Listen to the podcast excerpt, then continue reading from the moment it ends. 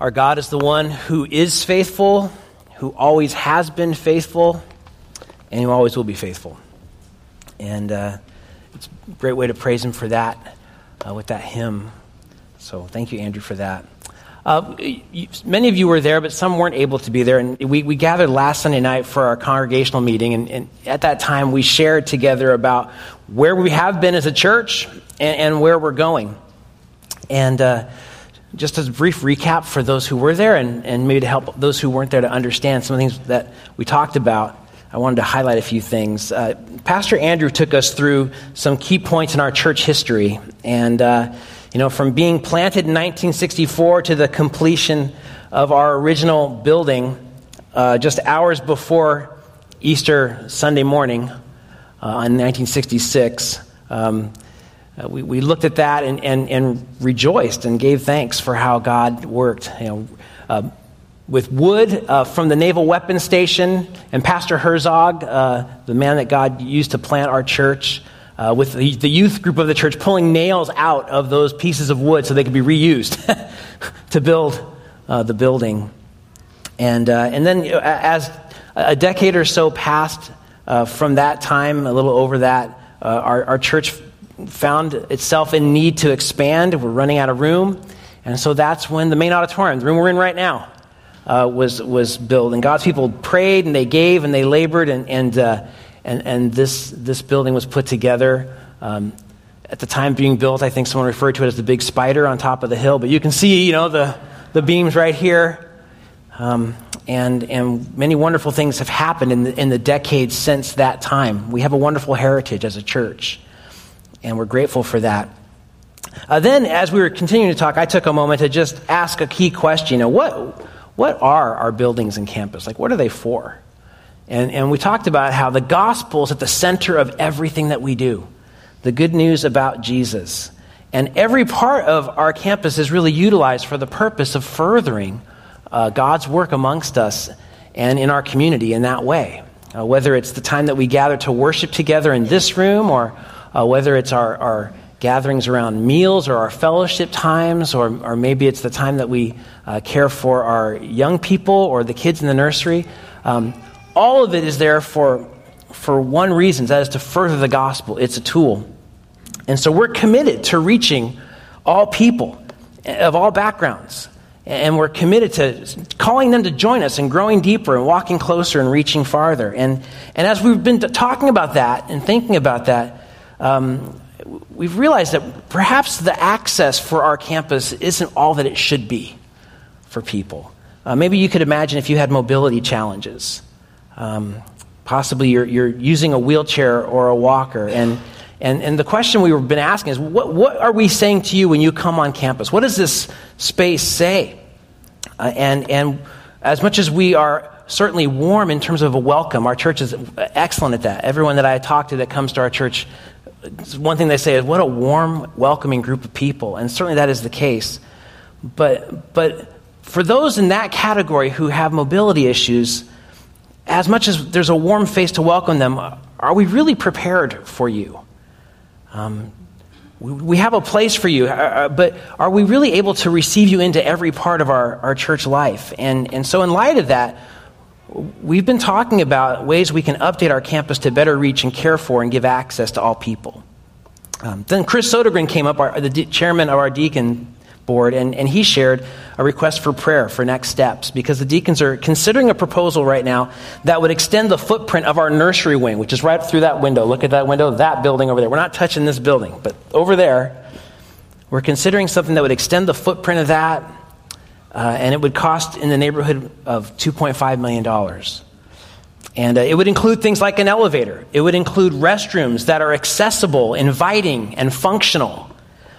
Uh, it would include a refreshed, welcoming space. And so the deacons are asking for prayer that God would lead us, uh, for discernment and steps ahead. They're asking for prayer that our church family would walk together, united in this effort, and that God would be glorified in our witness to our community and in the way that we care for one another. And so you're going to be receiving a, a, a letter this week in the mail uh, with the specific requests uh, for prayer that the deacons are asking of each of us. And, and this is the Lord's church. All of us desire to walk in tune with Him each step of the way in this effort. And so, if you're not on the church mailing list and you would like to receive that letter, just go ahead and, and, and reach out uh, to us if you'd like to pray with us along these very specific lines. And uh, we can, we can get, you, get you on there. You can reach out to info at claytonvalleychurch.com to let us know. Uh, but these are exciting days as we look ahead and go, Lord, what do you want to do?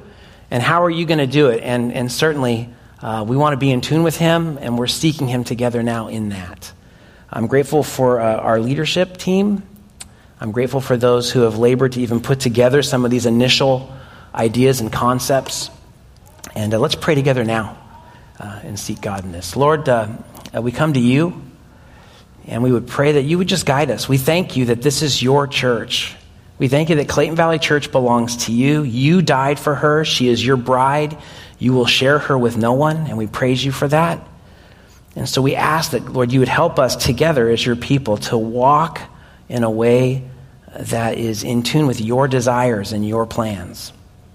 Uh, and we thank you that we can embark upon this together in prayer before you. Uh, Lord, we only want to be done what you would desire. Uh, we don't want one, one piece of wood, one nail, uh, one element of construction to even uh, so much as begin uh, without it being of your leading. And so we seek you in these moments and we look to you. And we thank you in advance that you are the one who promises to give wisdom to those who seek you for it. And so we come to you now and we give you thanks for how you will work amongst us. For your glory, uh, for the demonstration of the gospel here at Clayton Valley Church, and for the rescuing of the lost in our lives and in this neighborhood and even around the world. We praise you for this in Jesus' name. Amen. Uh, I recently heard a, a, podcast, and the title of that podcast was um, When Will the Robots Be Taking Over?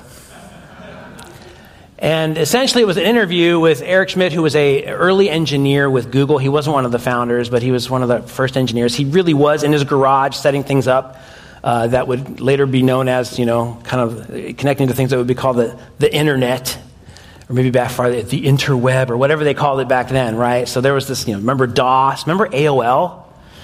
You know, remember that? Like, there's all that, you know, you've got mail and the sound of your modem going, you know, and, you, and kids are looking at me now going, what are you talking about? Yeah, I know. It was another era. But he was there in that time, and he talked about how, how optimistic he was. You know, he thought, yes, we're starting a new thing, and information is just going to be out there, and it's going to be free, and people are going to lay hold of it, and it's just going to be for good. I mean, what could go wrong? and you're kind of like, yeah, uh huh. Who knew, right? I mean, who knew that human beings would use a good thing for, oh, I don't know, evil purposes? Right? But we, we see that constantly. And, and so now he's talking in this interview, and he's going, yeah, I, I know better now. I know better now. I'm not that optimistic. And then the question came to, you know, what about AI, you know, artificial intelligence? What's happening? What, what do you see? You were there at the beginning. What do, you, what do you see when you look ahead? And it's like, oh, it's wonderful. It's going to be beautiful. Um, if you're a journalist and you want to write an article, uh, you can essentially say, I want to write the article in the style of this, this columnist. Let's say it's Peggy Noonan or something, right? So I'm going to write an article with that style, and it's going to be um, on the, the current uh, gas prices that are going up. And uh, you just enter those two things, boom, and you know what's going to happen? The AI is just going to out spew this, this article. And it's going to be better than Peggy could have written it, by the way, in her style, uh, covering that topic. And you will have collaborated and come up with this beautiful article.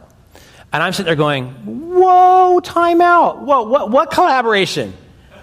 This is like the vending machine that bypasses all creativity, right? It's like I just take my, I want an article like this, and I put this, and I press a button, and out comes an article, you know? That's not collaborative. That's called like not doing it. Okay, and then I'm thinking, of course, as a pastor, I'm like, okay, great. Here we go. I want a sermon in the style of John Piper on Romans 3. Bing, bing, bing. The sermon comes out. It's better than John Piper's right? And, and I'm going, that is not, that is not, uh, you, as a pastor, you're not engaging with the text. You're not praying over, you know, the people that God's brought to this particular church. You're not applying it. I mean, there, there's just all kinds of things that are not happening, that are not being done.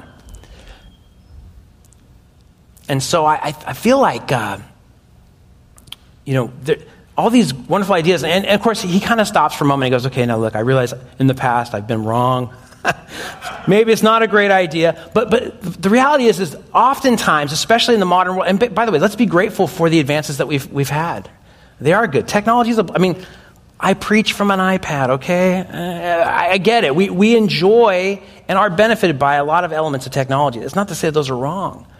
But the assumption that we know how all this works, that we know what direction it should go in, and that we know all the upside without realizing that there's going to be unexpected consequences probably to anything that we would do. That's arrogance and it's foolishness, though it can appear to be wisdom. And Paul has been taking the Corinthian church through this important distinction between the world's wisdom and God's wisdom. Uh, a lot of times, things that are obvious to human beings, to us as men and women who are made in God's image, who are creative, who want to look at things and do things and, and, and, and go out and, and, and rightfully so re- represent Him in this world in a good way, a lot of times the things that we think that are wise and are best are in fact the opposite. And the way God approaches things is so categorically different from the way we as human beings would or do. And so in the church in Corinth, there were a lot of different elements of arrogance and pride and hubris and the, the claiming of knowledge, when in fact, they were based upon the ability of human beings and the way in which human beings approach things and the way the culture around them wanted to approach things rather than the way God approaches things. And so Paul counters that by saying the word of the cross is foolishness to those who are perishing. But to us who are being saved, it is the power of God. And he's been unpacking that the entire time since then. And uh, we began there a couple weeks back. And now today we find ourselves continuing those thoughts in 1 Corinthians chapter 2. And we find that in verses 6 through 16. 1 Corinthians 2, verses 6 to 16. And this is the Word of God, and we want to receive it in, in, with that in mind. So, would you please stand and follow along as I read 1 Corinthians chapter 2, beginning with verse 6. He's already said, I didn't come to you with preaching in persuasive words of wisdom. I did so instead by the Spirit's power and then he goes on to say, For the, so that your faith wouldn't rest on the wisdom of men, but on the power of God. And now he goes on, verse 6. Yet we do speak wisdom among those who are mature. A wisdom, however, not of this age, nor of the rulers of this age who are passing away. But we speak God's wisdom in a mystery, the hidden wisdom which God predestined before the ages to our glory. The wisdom which none of the rulers of this age has understood. For if they had understood it, they would not have crucified the Lord of glory. But just as it is written, things which eye has not seen and ear has not heard, and which have not entered into the heart of man, all that God has prepared for those who love him. For to us God revealed them through the Spirit. For the Spirit searches all things, even the depths of God.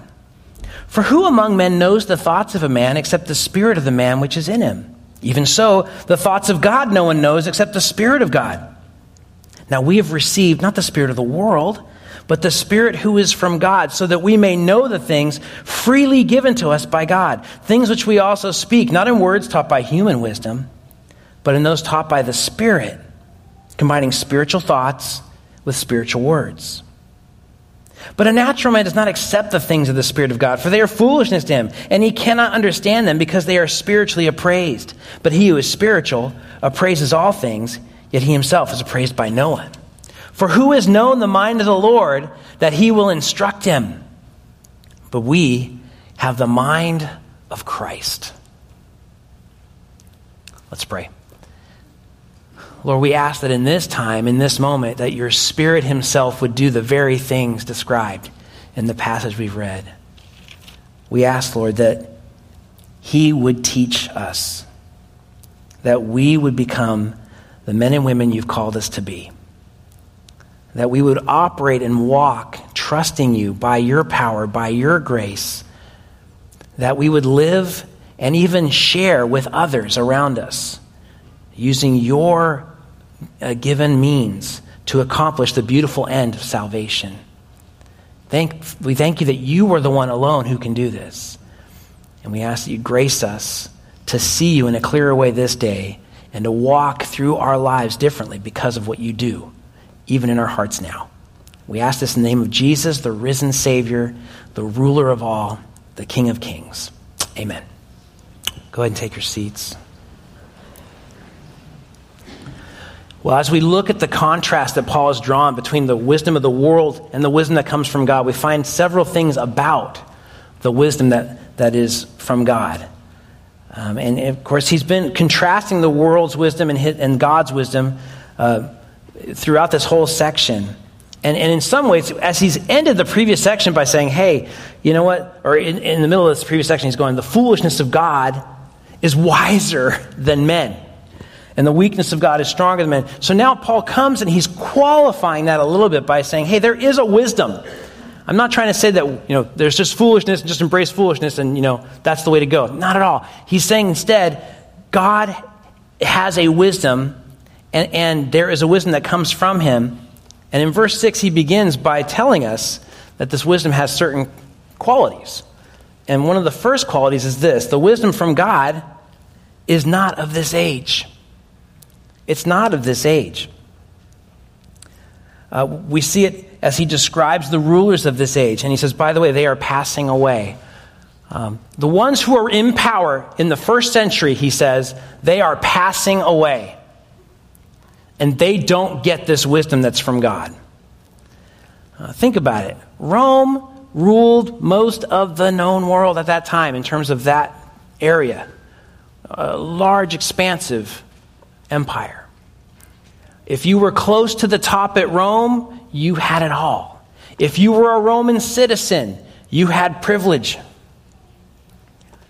And Paul at that time is saying, it's all passing away. Now, if you were sitting there in Corinth and you were hearing this, you'd be going, yeah, right. Give me a break. They win all their wars. No one can defeat them. They, they've, they've brought what no one could bring to the ancient world Pax Romana, peace. Not to mention, look at the roads they build. I mean, come on. There's no way they're going down. But think about it. Here we are today. There's a lot of world crises happening. Again, we continue to pray for our brothers and sisters in the Ukraine. We continue to, to pray that God would bring to a stop that war and everything that's feeding into it. Um, and yet, is anyone really concerned about Italy right now? No. Italy's a wonderful place. We love visiting there if we can go, right? But are, are, they a dominating world power? No. You can go to Rome still. You can see some amazing architecture. You can see amazing history. But what Paul said here, very true. We need to remember that today, though, as well. There are still rulers, they still dominate different areas of the planet, they still exercise their dominion and will and in power, and yet, even in the current conflicts that we've seen, let's remember something. They will pass away. Why? Because there's only one king, there's only one ruler and that is the Lord Jesus Christ. And even as the prophets of old would describe this coming kingdom, Daniel describes the stone hewn without hands that comes and smashes into the statue, that shatters all the man made empires and, and dominions. Isaiah prophesies of the one who, who, whose monument is established in stone, never to be wiped away.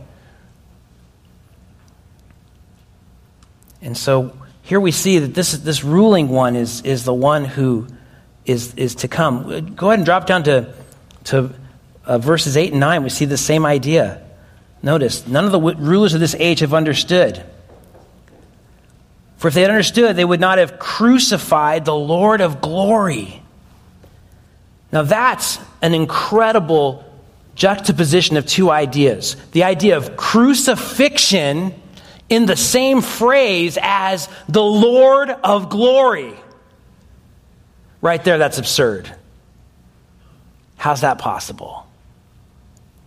Well, again, because of God's wisdom and because of what He's done to rescue sinners, that He Himself would come, live the life we could never live, die the death that we deserve in our place.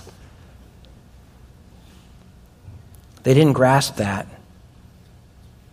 This idea of, of the Lord of glory and crucifixion being together in the same phrase, certainly the Jewish person there looks at that as being utterly absurd.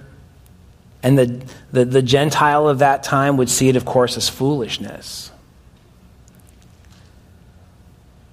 But that's the thing the way of the cross, the word of the cross, that's true wisdom, that's true salvation.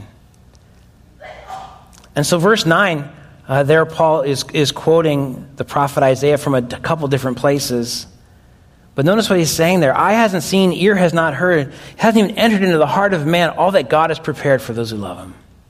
God's got a plan, God's got a purpose. And frankly, the wisest of the wisest of the wise amongst human beings would never have thought of this. It hasn't occurred to them. And yet, it's so much better than anything we could ever dream. So, wisdom from God is not of this age. And uh, who speaks of this wisdom? Notice from verse 6 those who are mature. Uh, that doesn't mean perfect. That means those who are growing in wisdom, in the love and knowledge of Jesus, in their maturity as Christians. They, they discuss this wisdom. And in some ways, he's saying to the Corinthians, uh, You guys are really, you're believers, but you're immature.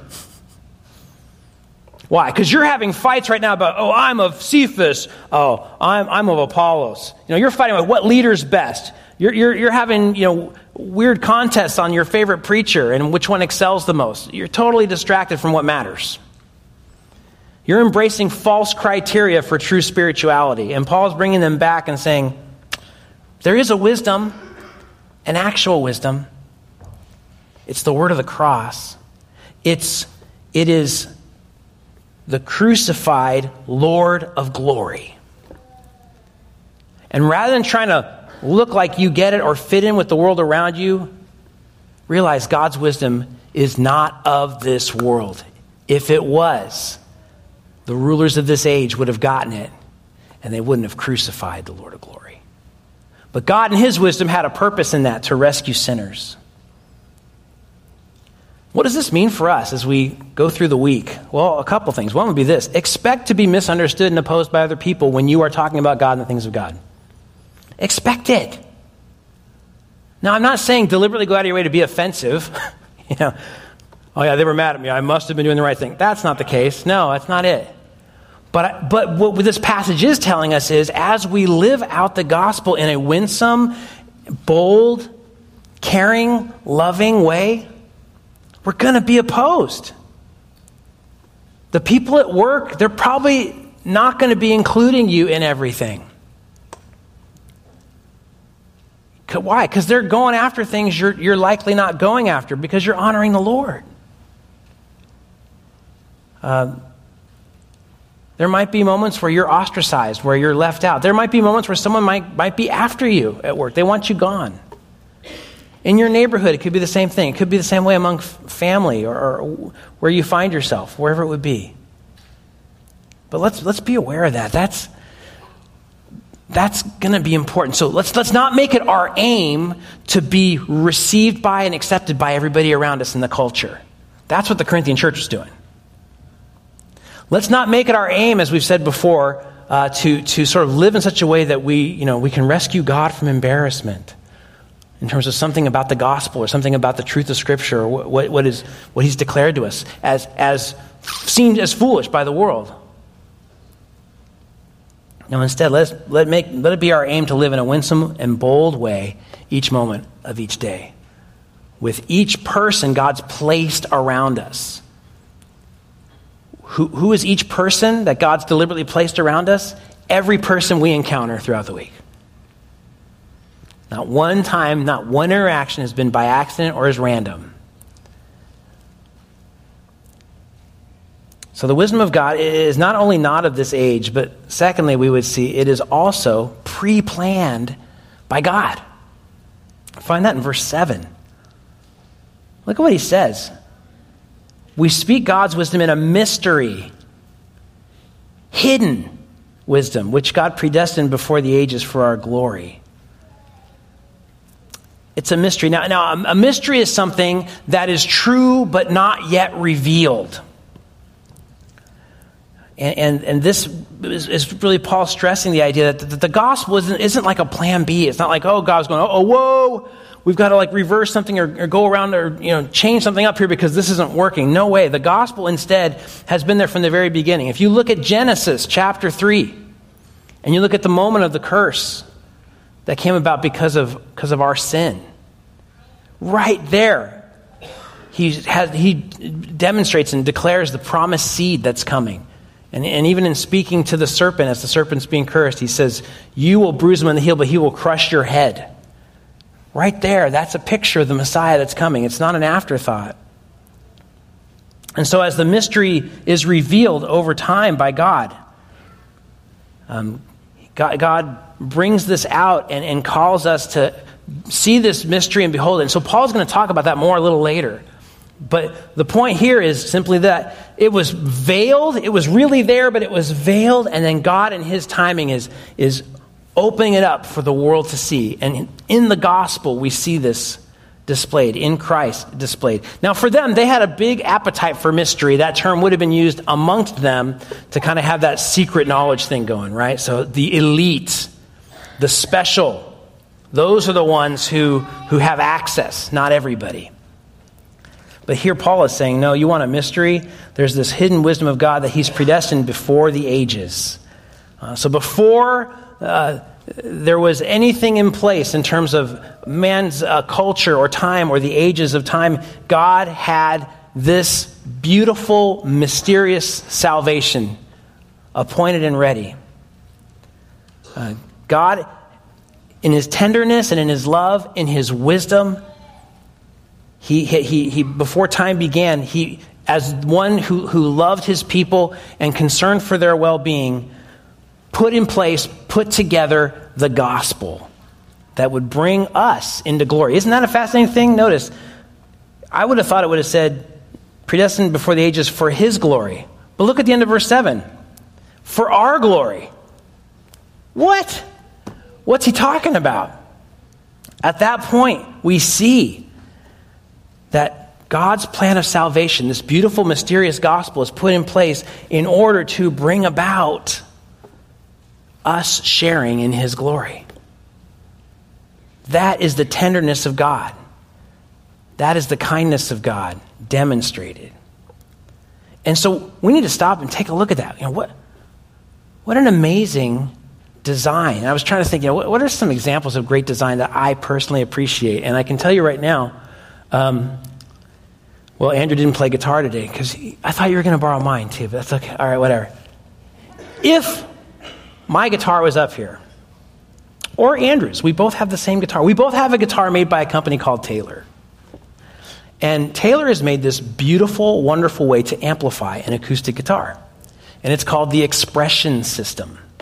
And you're like, really, is that just another way to market something and say, well, it kind of might be, but here's the thing Usually for a guitar, if you want it to sound, okay, I can't, well, right there, if you look at the bass, so look at this thing. Normally, with this guy right here, I'm sorry, by the way, Ephraim, if I'm bothering you by touching the bass. But anyway, so here's, here's a pickup, right? These are magnets, and that's how you make the sound.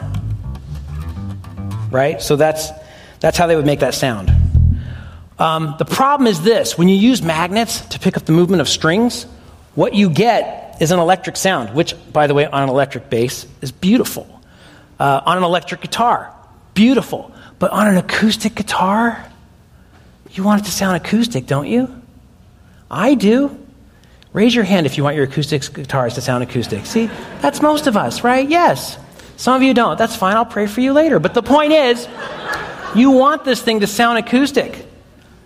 And so, what, what did Taylor do? What they did um, is they actually hired a seismologist because with, with a guitar, the acoustic guitar, the main way you're going to have sound is that front piece of wood, the soundboard. When that thing resonates and moves, that's what's giving you the sound.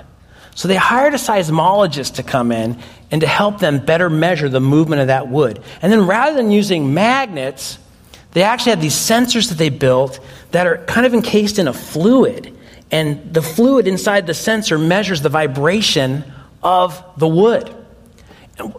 All that to say, when you plug it in, guess what? Sounds like an acoustic guitar. It's a beautiful design, it's a simple design. It's not complicated, but it does something that nobody else would ever do. And, and, and that is the idea that we see here about the gospel. The gospel is this beautiful, intricate design by God. It was designed before the ages. It was designed to do something unique, to save sinners, to bring sinners into relationship with God, ultimately to our glory, even. Who would have thought of that? Here's the irony the first people in, in Corinth who are receiving this letter, what are they all about right now? Their glory. That's what they want. I got the best teacher. I've got the best spiritual gift. I'm the one who knows. I've got all knowledge. I know my stuff, my theology. I've got it down. And there's arrogance and there's glory they're trying to bring to themselves in that. And Paul is saying, the word of the cross. That's where you find glory. That's the only place you're going to find glory. And there, the gospel, this beautifully designed thing, pre planned by God. That's something to be in awe of. That's something to rejoice in. Also, in light of God's design before the ages, that's something to take courage in as well. Gives us courage. Why? Well, because God's the one that's designed this means of salvation, this intricate, beautiful thing called the gospel that's going to bring about reconciliation with God, that ultimately results in us sharing in His glory, in His kingdom that is coming very soon. So, what happens is in the moment, right now, I can have courage. I'm going to need it. If I'm facing opposition, I need courage. And I can have courage because His wisdom, His plan, His provision in Christ gives me everything that I need. Pre planned by God. That's a beautiful element of God's wisdom. But there's a third. The wisdom of God is not just not of this age, it's not just pre planned by God, it's also revealed by the Spirit. Uh, in verses 10 through 13, we see this amazing depiction. This design by God of the gospel is beautiful, but, but how, how do we get it? How do we receive it? How do we grasp it? How do we know it? How can we enter into it and participate in, in what God's accomplished and all the saving benefits that He's given us in Christ? How does that happen? The reality is, the gospel is exclusively known by the work of the Holy Spirit in the lives of God's people. That's it. Why is that? Well, first of all, we find because the Spirit alone knows God's thoughts.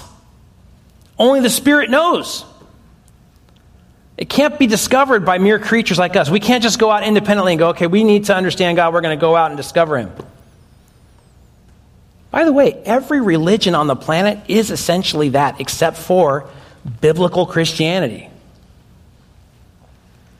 Every other religion is mankind, men and women, going out there discovering, inventing, creating, putting together, compiling ways in which they can approach God and do religion. It's only the gospel, pre planned by God, that turns everything upside down on top of it. So, you know, and now the, the great of the great become the least, and the least become the greatest where those who, who, who come uh, mourning over sin find comfort in Christ, uh, where, where the poor in spirit receive the kingdom of God. Reversal, reversal, reversal. And here we see that the only way to come to know that is that the Spirit Himself would tell us. And, and He gives us a, a little illustration of that. Uh, notice, He says, Who among men knows the thoughts of a man except the Spirit of the man which is in him? What's he saying? There's no way you can look at someone and say, oh, yeah, I know what you're thinking. By the way, have you ever tried that before with a friend or a family member? How did that go for you? Usually not well. You know, wh- why is that? Well, first of all, if I say, I know what you're thinking, I've just lied. Because the reality is, I don't know what you're thinking. There is no way I can possibly know what you're thinking. Um, it's, it's called a rash judgment. It's a great way to build conflict in a relationship. Assume you know what the other person is thinking. So he's using that as an illustration, he's saying, no, no one knows except the thoughts of the person, the uh, thoughts of the person except that person themselves. And then he goes, even so, no one knows the thoughts of God except God's Spirit. And that's why I look at verse 10. It's so important that God revealed them, his thoughts, his wisdom, through, notice, the Spirit. That's what has to happen. We don't gain the knowledge of the gospel or who God is or our separation from Him by sin or the, the, the, way in which we desperately need to be rescued or the means of rescue through Christ's life, death, and resurrection or the grace by which He lavishes that upon us or the way in which we're saved by grace through faith, not of ourselves. It's a gift from God. We don't know any of those things at all unless the Spirit opens our eyes to see it. And God has graciously given us His Spirit with that deliberate purpose so that we can see the revelation of Himself, His purposes, and His salvation. You remember uh, in the book of Daniel uh, when, when uh, King Nebuchadnezzar basically said to the wise men of Babylon, Tell me my dream and the interpretation. Remember that? And of course, the wise men were kind of like, Well, King, hold on. Tell you what, you tell us the dream, and we'll tell you the interpretation. That's how this works. And the king's like, Yeah, I'm not buying it. I'm not buying it. So, if you can't tell me the dream, then I'm not going to believe your interpretation. They continued to stall, try to negotiate. And Nebuchadnezzar was kind of known for losing his temper a little bit. So he essentially said to them, Okay, unless you tell me the dream, uh, I'm going to have you ripped limb from limb I'm going to have your family executed, and I'm going to make your home a rubbish heap. Have a nice day. So at that point, the wise men are like, What? And what are we going to do? Daniel finds out about it, um, and so Daniel goes before God. Fascinating because the terminology used in Daniel, we don't have time to go there right now, but in Daniel chapter 2, I would encourage you to read it this week, the term mystery is used there as well. Same idea. Daniel goes before God in prayer, with his friends, Shadrach, Meshach, and Abednego. They all go before God in prayer. They seek God, and God reveals to Daniel the dream. And essentially, Daniel praises him and says, You know all that is in the darkness, but the light dwells with you. And repeatedly, as he's talking to Nebuchadnezzar, he says, There's a God in heaven who reveals mysteries. We are as able to find, to uncover, to discover God's wisdom on our own as the wise men of Babylon were able to discover the king's dream on their own.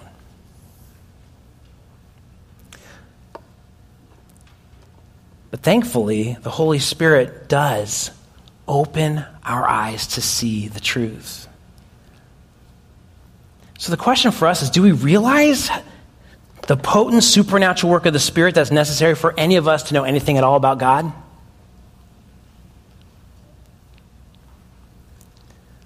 The perception of God, as one writer put it, comes only through God. And, and I think this also protects us from falling into a trap of kind of reducing the Holy Spirit's work down to sort of the, the visible kind of manifestations of gifts and powers uh, that, that, that would come uh, from the gifts that even Paul's going to talk about later in, in, in chapters 12 and following uh, the gifts of the Spirit. Sometimes the more visible gifts of the Spirit, um, gifts of, of healing or, or, prophecy, or what some would call the gift of languages. Um, those kinds of things. They, they looked at that and they're like, yeah, that's the Spirit, man. That's really the Spirit at work. And Paul is saying, huh, it's way broader and way deeper than that. And we need to recognize and rejoice in the supernatural workings of the Spirit. But we also need to make sure we don't flatten him down and make him one dimensional.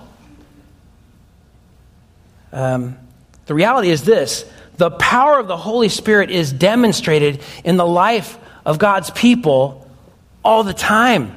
We are that dependent upon Him. Forgiving someone who's offended you.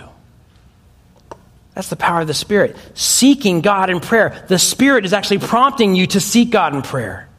Serving someone in your life who can in no way pay you back. Enduring with one another, whether it be family or friends.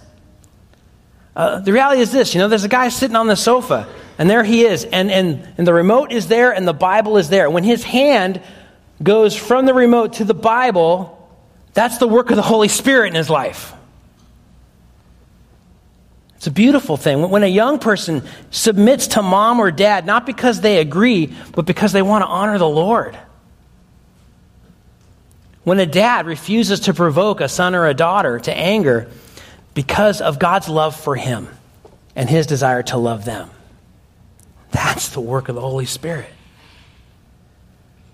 All of these things are mighty works. And so we need to make sure that we understand this. We need to recognize and rejoice in uh, the supernatural nature of the ordinary Christian life.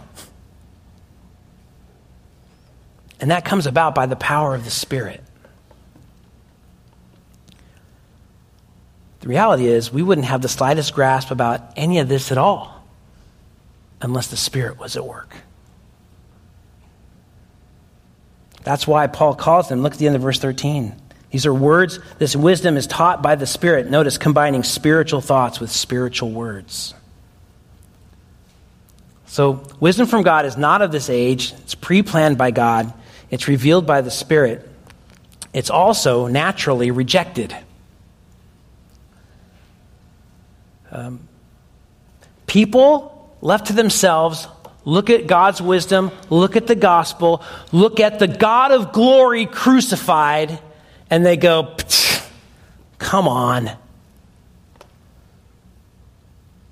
I do recall some conversations with some friends in college. And uh, there were some of those debates in the music department there at Cal State LA. I remember talking with them, and, and, and one of them saying, This is all just a bunch of nonsense, and the Bible is a bunch of nonsense. And of course, I had been saying that years before. okay, so I got it. I was saying the same thing years before. But I remember one moment I kind of looked at my friend and I just go, uh, You know what the Bible says that you're going to say that?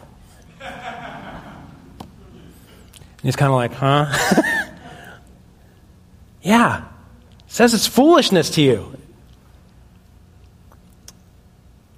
Without the work of the Holy Spirit, without the new birth, the Bible would say we don't have eyes to see. Without the Spirit at work in our hearts, we don't have the apparatus necessary to grasp this. It's almost like you've got an FM radio signal being, being broadcast and you've only got an AM antenna. It, it, it's, it's like trying to have someone adjudicate maybe a, a watercolor painting contest in a completely darkened, pitch black room. Exactly. It's totally impossible. Yes. We need someone to turn on the lights. And only God, the Holy Spirit, can do that. And that's why, as described here, these elements of wisdom are the things of the Spirit. Notice verse 14. These are the things of the Spirit of God, they are from Him. And so, this, this understanding in, in, in the innate ability of human beings to come to Christ and to see these things and understand the gospel is, is actually really freeing for us in a couple ways. Um, first of all, it, it protects us from fear, I think, in the effort of sharing with others.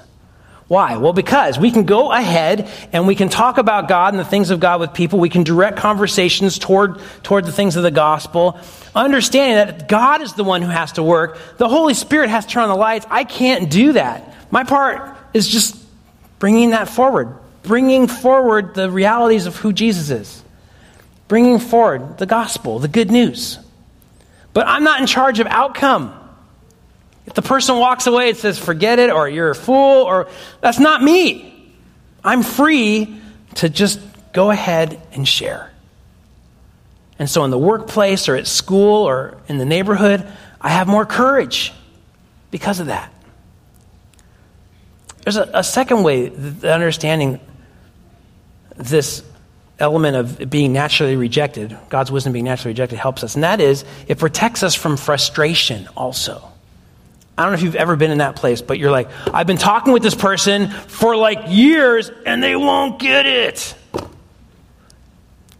Why won't they get it? And you almost feel like grabbing them by the lapel, and like, come on. But here's the thing they're left to themselves, they're not supposed to. If they have not been given by the Spirit the apparatus to see, if their eyes haven't been opened, if their hearts haven't been quickened, if the Spirit of God has not turned on the lights, they're still trying to judge a watercolor contest in a pitch black room. And so it gives us patience, I think, doesn't it? It helps us to engage in a way that's wise, gentle, truthful, and bold. So we've seen the wisdom from God is not of this age. It's pre planned by God. It's revealed by the Spirit. It's naturally rejected. And as much as it's naturally rejected, it is also supernaturally received. We see that in verses 15 and 16. He's been using that term appraise. In verse 14, he says, the things of the Spirit of God, the wisdom of God, and of the gospel are spiritually appraised. And now he's saying the spiritual appraises all things, but is appraised by no one. Uh, that word for appraised has the idea of judging or, or examining something or looking at it closely. Certainly, here he's playing back to what he said in the previous chapters. Everyone's bickering and fighting over who's you know, the best teacher, who's the, the, the greatest with the greatest gifts, or the most knowledgeable, and everything else. And now Paul is going, hey, if you actually grasp the things of the Spirit of God, you're able to actually see, appraise these things from God, and you are not appraised by anybody. Why? Because it doesn't matter what they think. It deflates and diffuses that element of bickering. And then he goes on to quote Isaiah again Who's known the mind of the Lord that he would instruct him?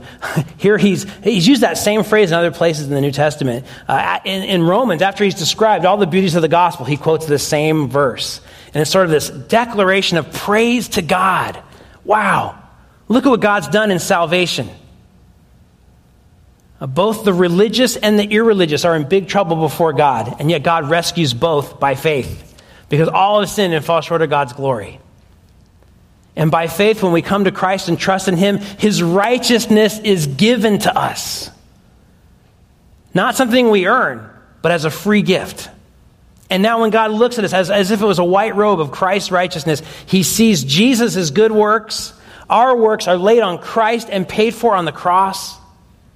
And now there is salvation for all who will trust Him. Where are you at today? Have you come to that place of receiving God's gift of salvation. The invitation is there for you. Trust Him, believe, and know what it means to be forgiven and receive the gift of a righteousness that isn't yours.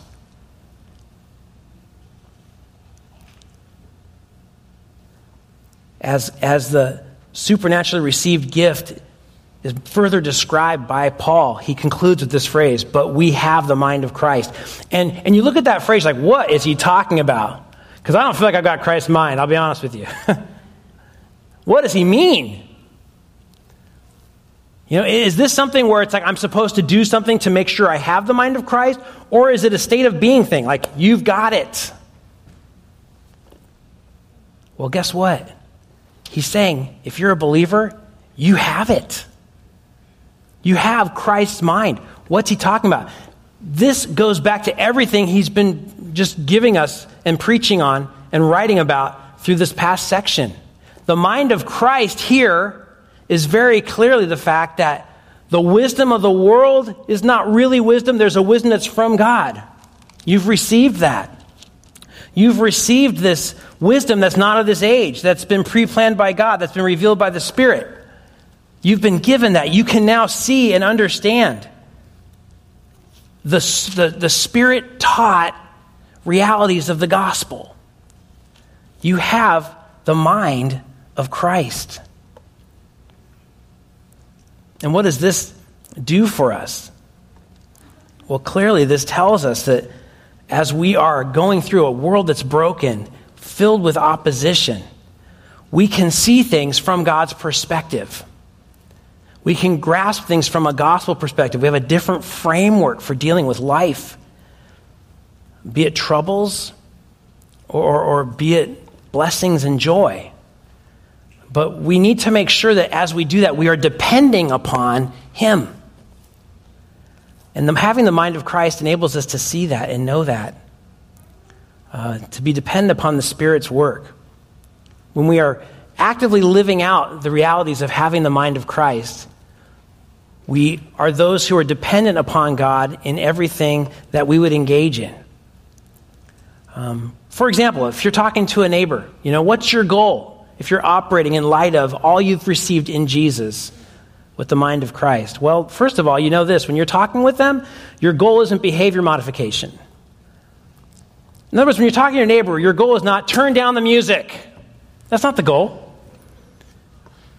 Or stop letting your dog bark up against my fence. That's not your goal. No, your goal instead is to impart the grace of God. You can talk about those things with them. I'm not saying you ignore those things, but certainly that's not your goal. And the way you talk about them is one of grace and truth. You know, when, when, we, when we look at the mind of Christ and pursuing things in that way, we realize our primary goal is not um, simply, you know, do what I want you to do and stop bugging me. It's not behavior modification. It's not cultural or political alignment. Um, it, it's not someone uh, acting in a way that, that you would enjoy according to your preferences. No, it's, you're talking about scriptural principles. And, and you're not diluting scriptural principles simply because they will never buy it. No, that's not it. Why? Because they don't need to, quote unquote, buy it or not. They need the Spirit of God to invade their life and turn on the lights. And He does that. And you can be a part of what he's doing by simply being there to share. There's a lot of obstacles. We shouldn't be surprised by them. But let's be sure that we're operating in a way, in light of the reality, that we have the perspective, the frame of mind, the, the truth, the content of the gospel. We have the mind of Christ. And in, in so, we are going to share the absurdity of the cross out of love for the lost. And in doing so, we're going to watch him do mighty things amongst us. But it's not with our ingenuity, and it's not with the wisdom of the world or culture around us. No, it's the wisdom that's from God. Let's pray. Lord, help us to see these things, to live in light of them. Thank you for your wisdom, the wisdom of the gospel.